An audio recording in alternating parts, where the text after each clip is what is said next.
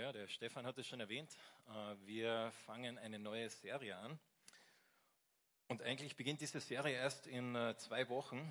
Äh, wir haben da eine Gemeinde in der Schweiz gefunden, die eine Serie über das Gebet ausgearbeitet hat. Und dann in zwei Wochen werden wir das offiziell starten und dann wird alles nicht mehr in Schweizerdeutsch sein. Also ich hoffe, ihr versteht Schweizerdeutsch, sonst hättet ihr das Problem.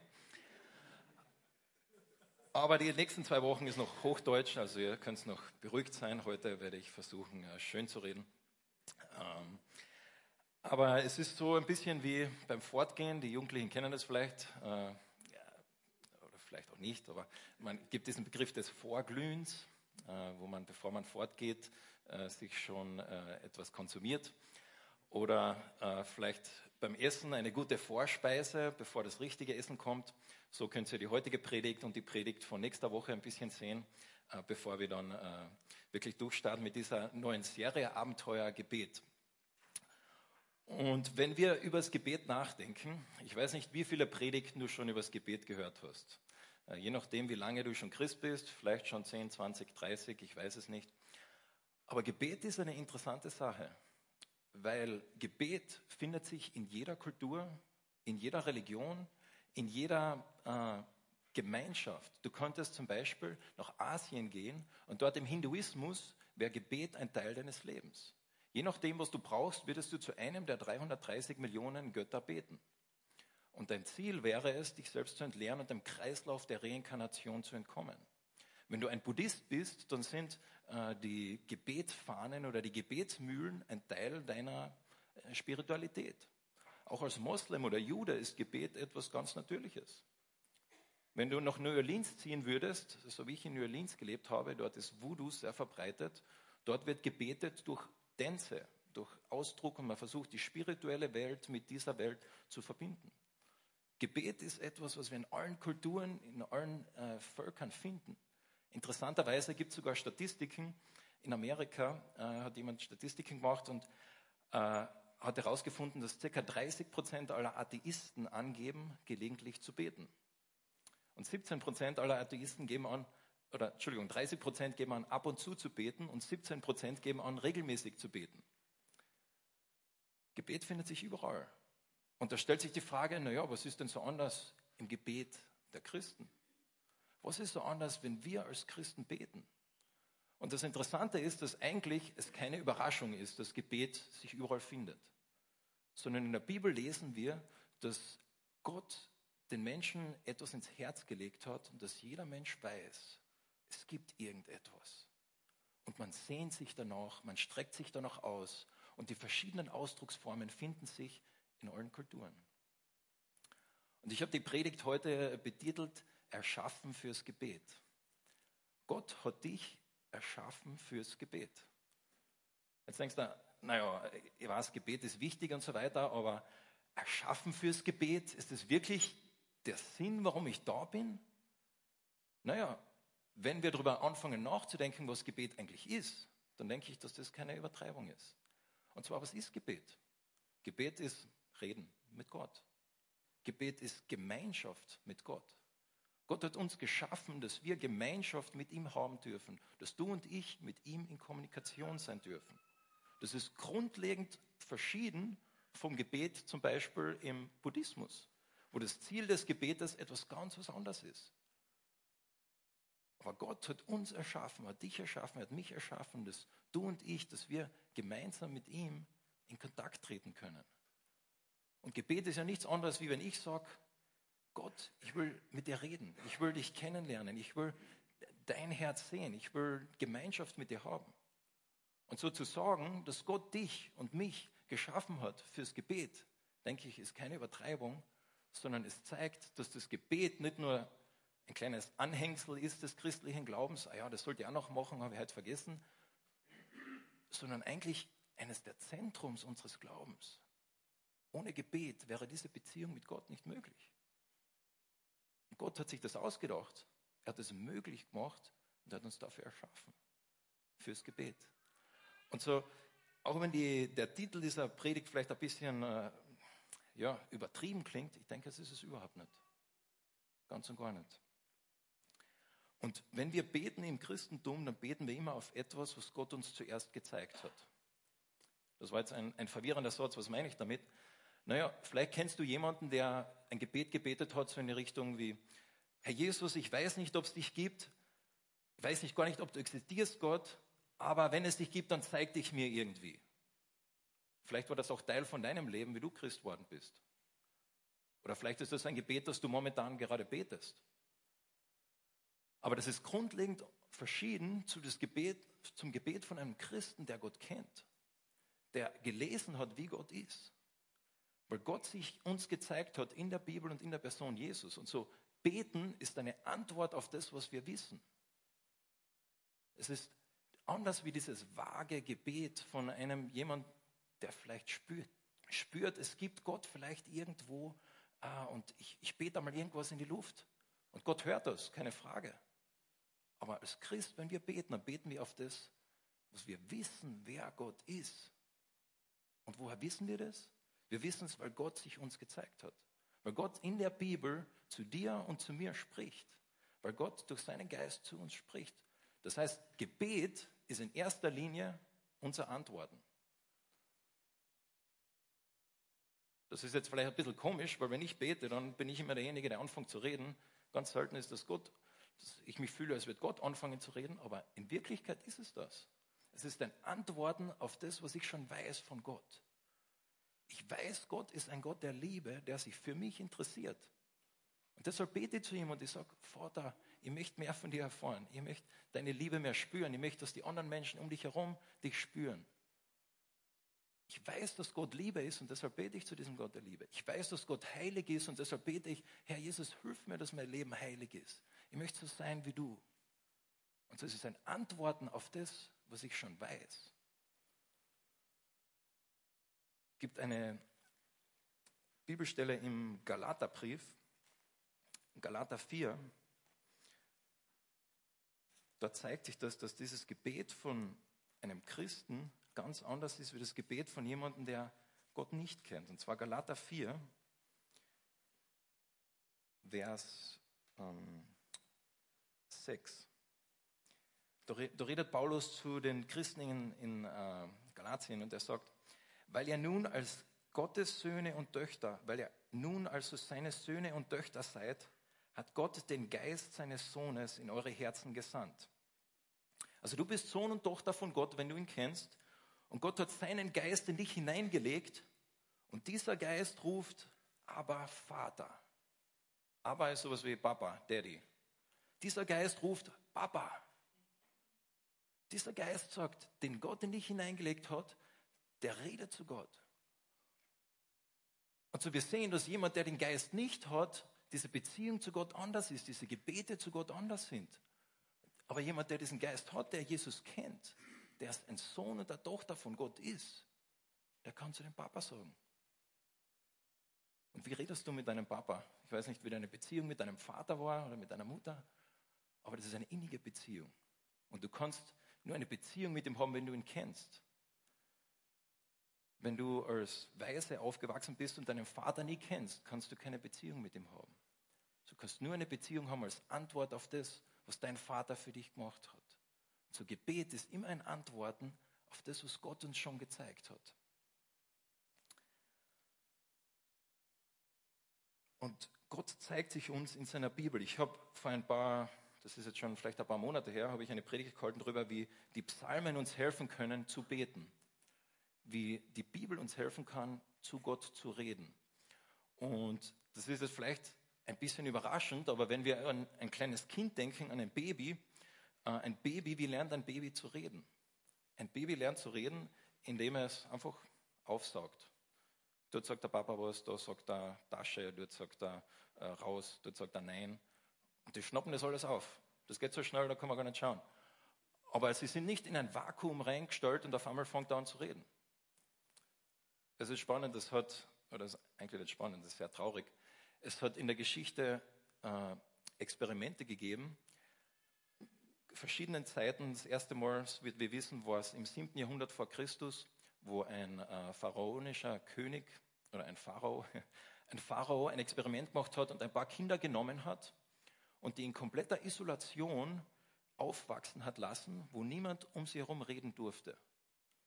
Und er wollte beweisen, dass sie jetzt anfangen, die, die Sprache da zu reden. Dieses Experiment ist öfter durchgeführt worden in verschiedensten Zeitaltern. Ein anderes Mal war im 13. Jahrhundert von Friedrich II. Der hat genau das Gleiche beweisen wollen, dass wenn die Kinder äh, in einem isolierten Raum sind, werden sie irgendwann anfangen, die Sprache zu reden, die halt die wichtige Sprache war im Zeitraum. Die meisten dieser Experimente haben damit aufgehört, dass die Kinder gestorben sind. Deshalb wird das das verbotene Experiment genannt, habe ich gelesen. Aber es zeigt, dass die Sprache gelernt wird durch Sachen um uns herum. Und auch als Christen, wenn wir als neue Christen geboren werden, müssen wir erst einmal die Sprache lernen. Wie kann ich überhaupt mit Gott reden? Und jemand hat einmal gesagt, da gibt es ein Zitat, ohne das Eintauchen in Gottes Wort sind unsere Gebete nicht nur begrenzt und seicht, sondern womöglich auch realitätsfremd.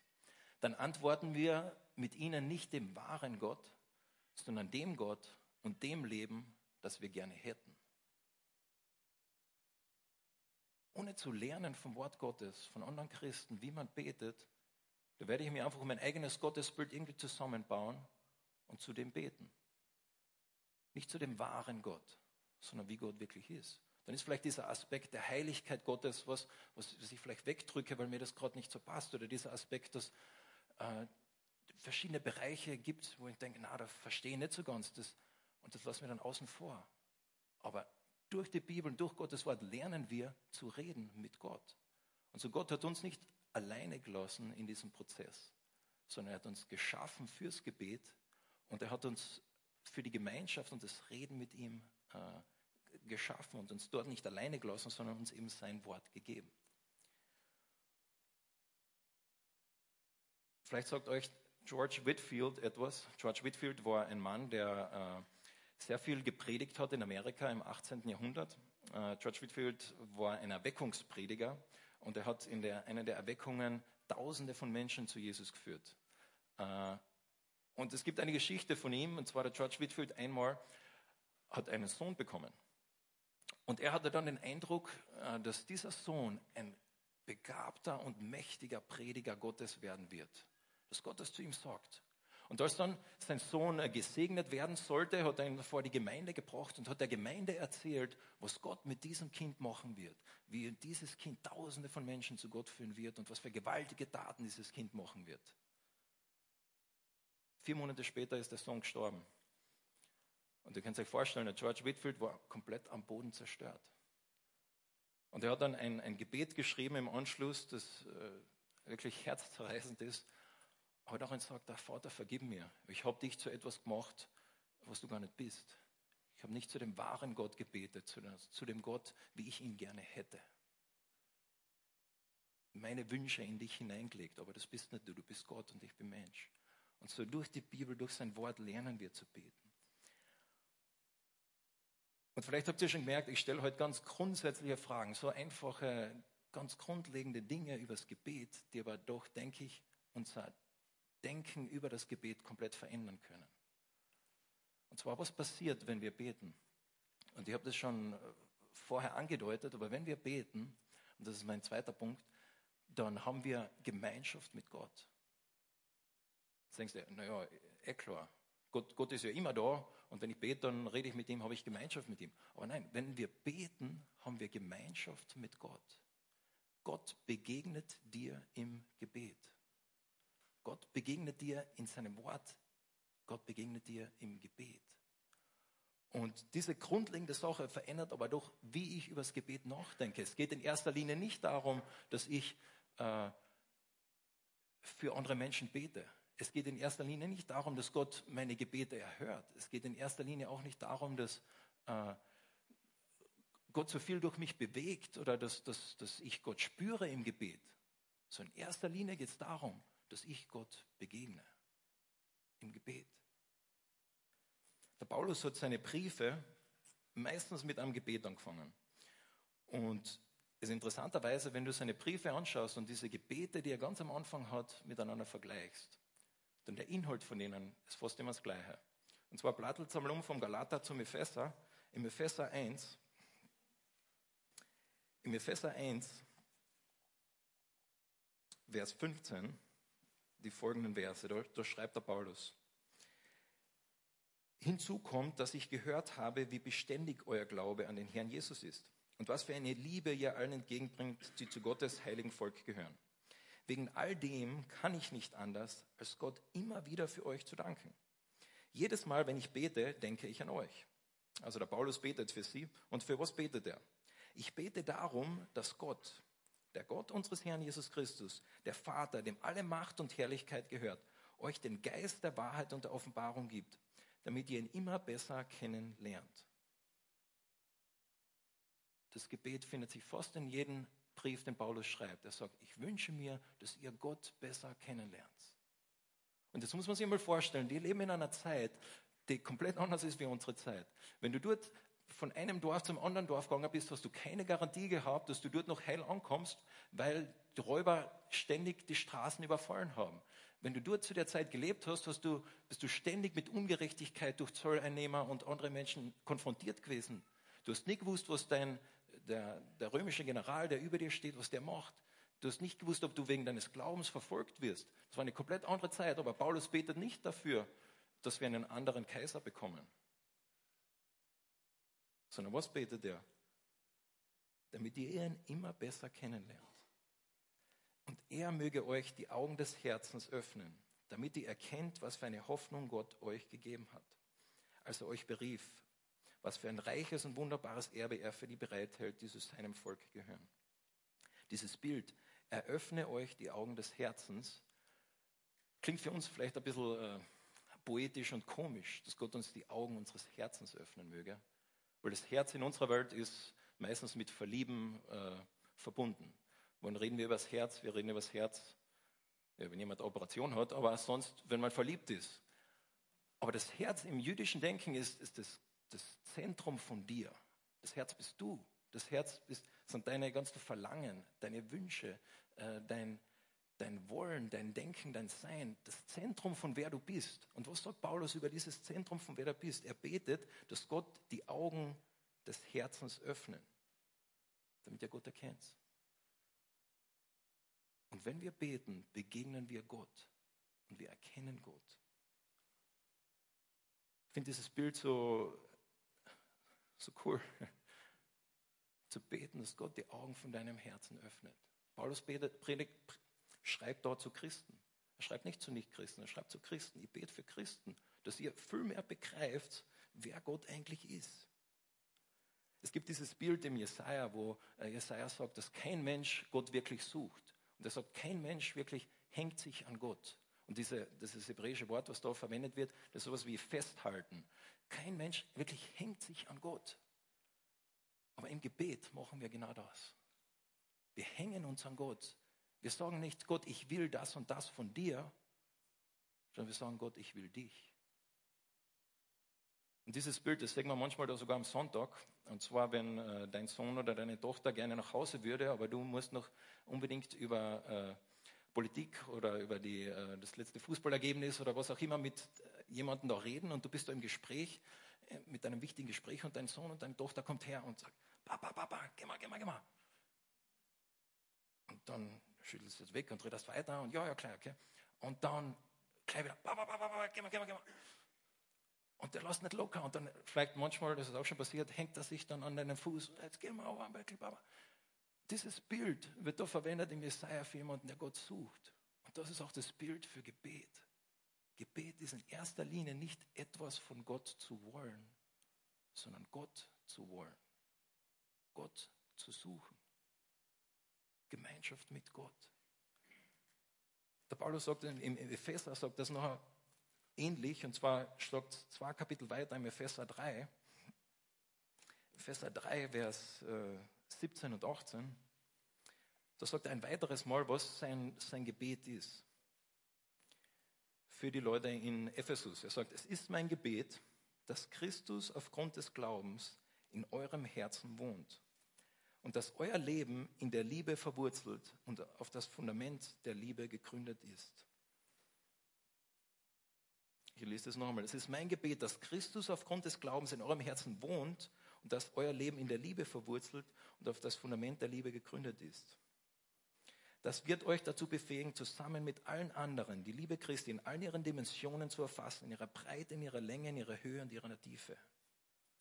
Paulus sagt, ich wünsche mir, ich bete für dich. Mein großes Gebetsanliegen für euch in Ephesus ist, mein großes Gebetsanliegen für dich ist, dass du Gott mehr begreifst. In seiner Länge, Breite, Höhe, Tiefe, in seinem ganzen Wesen. Das passiert im Gebet, in der Gemeinschaft mit Gott.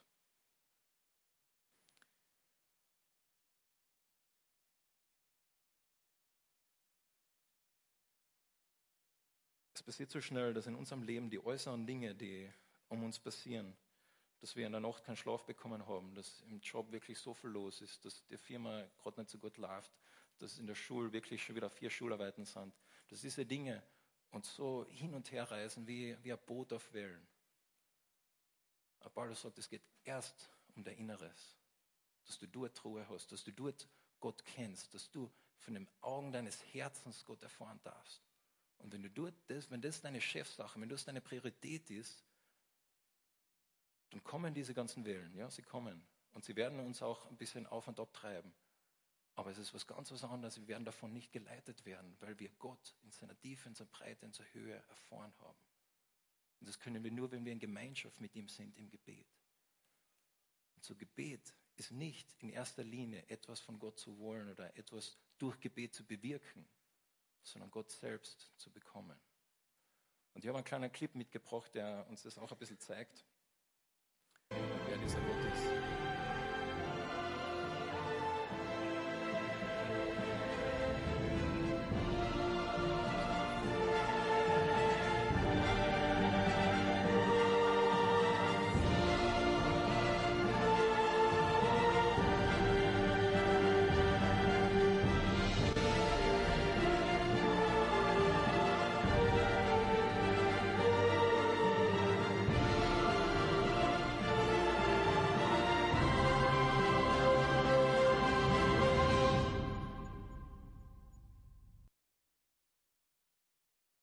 das Universum in seiner Hand.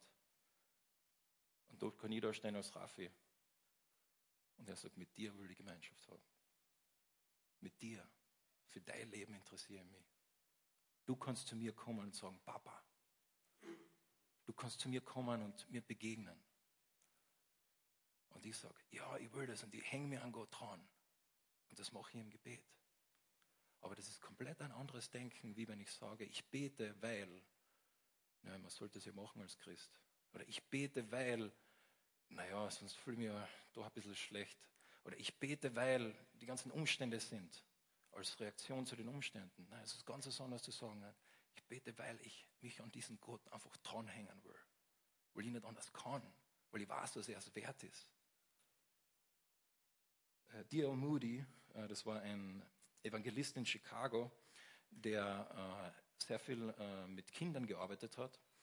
Und nach einer gewissen Zeit ist er sehr bekannt worden und hat auch eine Bibelschule gegründet. Und er war ein Prediger in vielen Orten. Und eines Abends ist er so gesessen in seinem äh, Büro und hat gearbeitet an irgendwas ganz was Wichtigem. Und dann kommt sein fünfjähriger Sohn rein und er steht einfach dort. Und der Moody arbeitet einfach weiter an seinem Computer. Oder, naja, Computer stimmt nicht, das hat er noch nicht gehabt. er arbeitet weiter an, was auch immer er gearbeitet hat. Äh, und nach einer gewissen Zeit sagt er, okay, was brauchst du denn? Und dann sagt er, gar nichts, Papa. Ich wollte nur bei dir sein. Das ist Gebet, zu sagen, Gott, ich will einfach bei dir sein.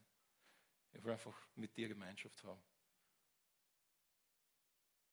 Und wenn wir mal begriffen haben, dass das wirklich das Zentrum des Gebets ist, nicht etwas von Gott, sondern Gott, dann ist dieser zweite oder dritte Punkt, den ich da habe, gar keine Überraschung. Und zwar, dass Gott dich im Gebet verändert.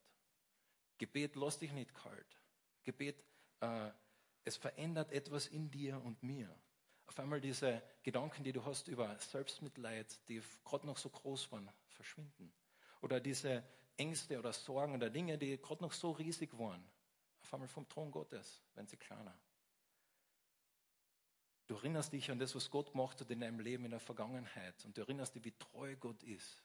Und du sagst, okay, passt, ich kann heute wieder angehen. Passiert das jedes Mal? Nein.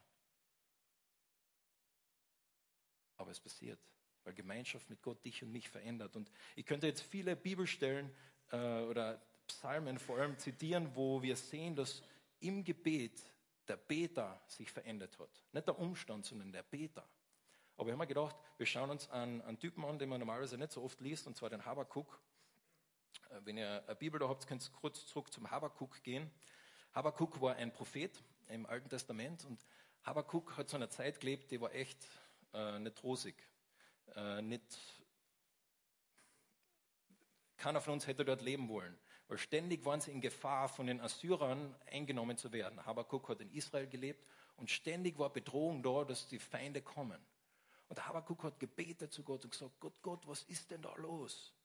Und so fängt er sein Buch an. Das sind nur drei Kapitel. Und das meiste, 90 Prozent von dem Buch ist ein Gebet. Und so fängt der Habakkuk sein Gebet an. Wie lange, o oh Herr, rufe ich schon, ohne dass du hörst? Ich schreie zu dir wegen des Unrechts und du hilfst nicht.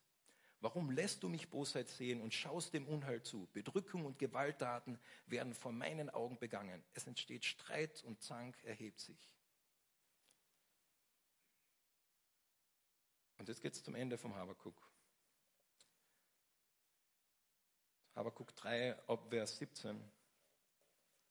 Der Feigenbaum wird nicht ausschlagen und der Weinstock keinen Ertrag geben. Die Früchte des Ölbaums wird trügen und die Felder werden keine Nahrung liefern. Die Schafe werden aus den Hürden tilgen und kein Rind wird mehr an den Stellen sein. Kurz zusammengefasst, das Leben wird miserabel und schlecht sein. Ich aber will mich freuen in dem Herrn und frohlocken über den Gott meines Heils. Gott, der Herr, ist meine Kraft. Er macht meine Füße denen der Hirsche gleich und stellt mich auf meine Höhen. Dem Vorsänger auf meinen Seiteninstrumenten. Ist eine andere Zeit, aber was passiert? Am Anfang betet Habakuk und sagt, Gott, wie kannst du all diese Dinge zulassen?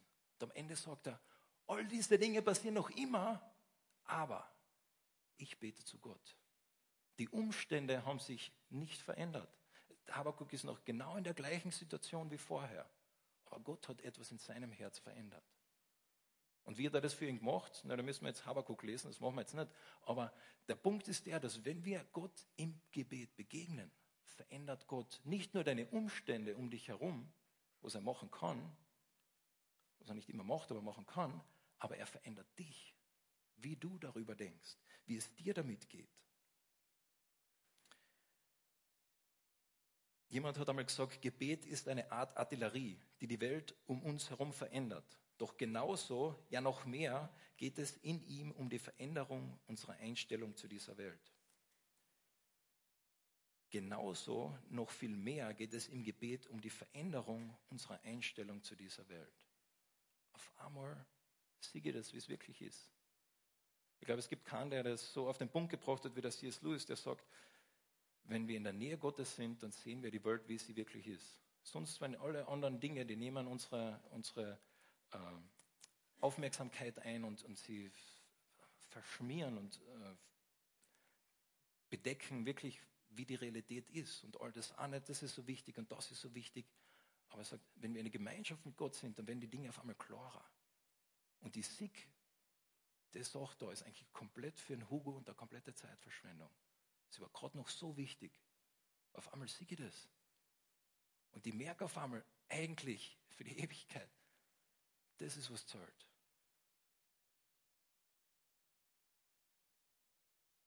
Und das Coolste, und das ist mein letzter Punkt, ist, wie so oft im christlichen Glauben ist das Gebet als Christ etwas, wo Gott uns nicht alleine lässt. Ich habe gerade vorher schon gesagt, dass Gott uns sein Wort gegeben hat zum Beten, damit wir beten lernen, aber nicht nur das, sondern er sagt, ich gebe dir nicht nur mein Wort, sondern ich gebe dir meinen Geist. Und zwar im, im im Römer 8 sagt er das auf Art und Weise, die das äh, zusammenfasst. Und zwar äh, Römer 8, Vers 27, dort heißt und Gott, der alles durchforscht, was im Herzen des Menschen vor, vorgeht, weiß, was der Geist mit seinem Flehen und Seufzen sagen will. Denn der Geist tritt für die ein, die zu Gott gehören. Gottes Geist betet für dich. Gott hilft dir beim Gebet. Und wenn wir diese ganze Palette von Gebeten, die ich ganz am Anfang aufgezählt habe, von dem Voodoo-Priester bis zum Hinduisten auflehnen, auflisten, dann finden wir das nicht, dass Gott seinen Kindern hilft, dass Gott durch dich betet, Gott durch sich in seiner Dreieinigkeit zu sich selbst redet durch uns, dass Gott uns hilft zu reden mit ihm. Nicht nur deshalb beten wir im Namen Jesu. Wir beten im Namen Jesu nicht, weil es eine magische Formel ist, sondern weil wir uns daran erinnern, dass Gott durch Jesus uns überhaupt den Zugang zu ihm möglich gemacht hat. Dass er gesagt hat, okay, durch Jesus kannst du mit dem Vater Gemeinschaft haben, mit, mit ihm reden. Und jedes Mal, wenn du betest, wenn du sagst, in Jesu Namen Amen, dann sagst du das. Sagst du, danke Gott, danke Jesus, dass du das möglich gemacht hast. Mir ist vollkommen bewusst, dass die Predigt heute im gewissen Sinn ein bisschen abstrakt war. Weil so Fragen wie, naja, aber wie bete ich jetzt wirklich? Wie lerne ich wirklich jetzt zu beten? Wie kann das sein, dass Gott meine Gebete manchmal nicht erhört? Wieso habe ich manchmal überhaupt keine Lust zum Beten? Wieso ist es so, dass, äh, dass sich für andere immer so groß und majestätisch anhört, aber für mich eigentlich nicht?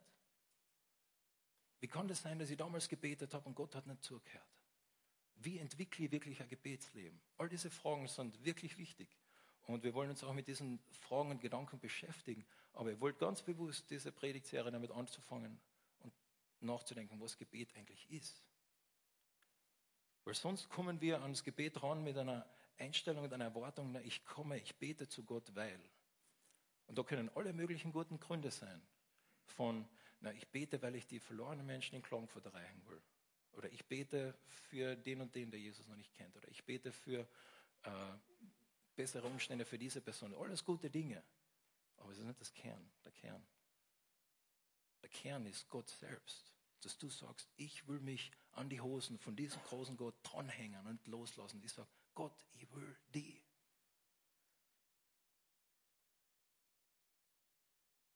Und so, wie kannst du dein Gebetsleben verändern? Wie kannst du Vielleicht denkst du dir, na, ich sollte vielleicht doch irgendwie wieder mal mir damit beschäftigen und vielleicht das eine oder andere tun. Und so, ich habe ein paar Vorschläge von dir, wie du dein Gebetsleben gewaltig äh, verändern kannst. Und zwar, wenn du dich heute jetzt vielleicht ein bisschen schuldig fühlst nach dieser Predigt und denkst, ah, ich sollte wirklich mehr. Oder du, du, vergleichst dich mit anderen Menschen und du sagst, ah, der betet so viel, ich sollte auch so viel beten. Oder du hast so viele Geschichten gehört, wie Gott Gebete hört und du sagst, ah, ich will das auch erleben in meinem Leben, wie Gott Gebete hört. Oder du betest für die verlorenen Menschen in Klagenfurt. Alles gute Dinge. Aber wenn du wegen diesen Gründen dein Gebetsleben versuchst zu ändern, dann verändert sich das für zwei Wochen. Weil dann merkst du auf einmal, ich bin immer noch der gleiche. Sondern es geht darum zu sagen, Gott, dieser Gott, der das Universum in seiner Hand haltet, und dieser Raffi, der da aufschaut, Gott sagt, ich interessiere mich für dich und ich will dich. Und ich, ich im Gebet antworte darauf und ich sage, Gott, ich will auch. Und ich hänge mir an seine Hosen und ich halte fest. Wegen ihm, weil er es wert ist. Nicht, auf, nicht aufgrund von dem, was er tut, was er in meinem Leben machen kann oder wie er mich verändern kann. All die guten Dinge. Sondern weil er es selbst wert ist.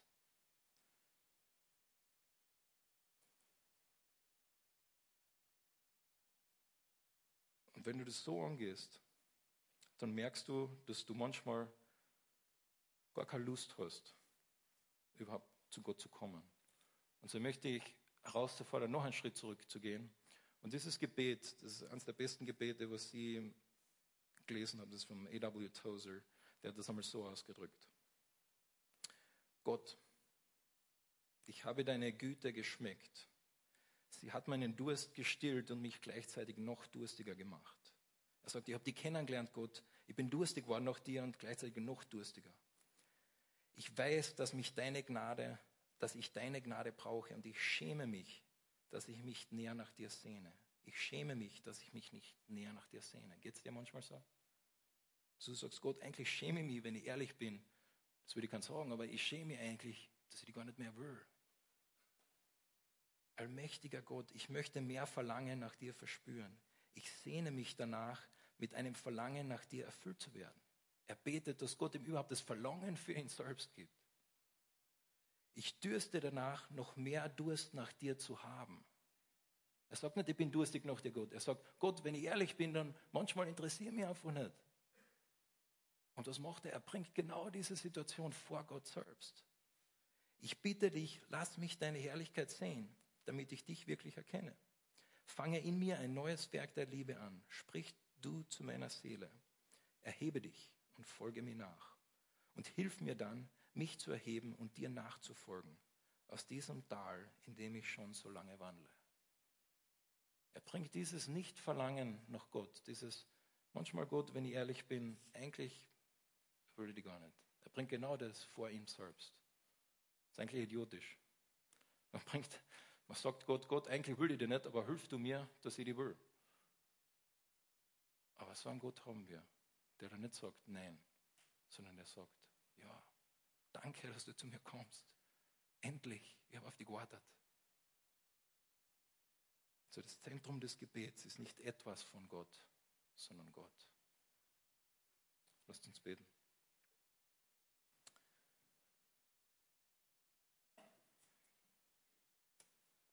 Vater im Himmel, ich danke dir so sehr für die Männer und Frauen, die vor uns gegangen sind und die, denen du schon so viele Dinge gesagt hast, wie zum Beispiel am Toser. Und wo ich lernen darf und erfahren darf, dass ich vor dich kommen kann, so wie ich bin. Und dass es wert ist, mit dir Zeit zu verbringen. Und dass du mich verändern willst im Gebet. Und ich bitte dich, ja, dass, äh, dass wir das immer wieder neu erfahren. Dass wir das wirklich auch erleben dürfen. Dass das nicht nur eine schöne theologische Realität ist, sondern dass es Realität ist. Danke, Vater, dass du so ein guter Gott bist und dass du uns dich selbst uns geben willst und geben hast. Bin ja unendlich dankbar dafür.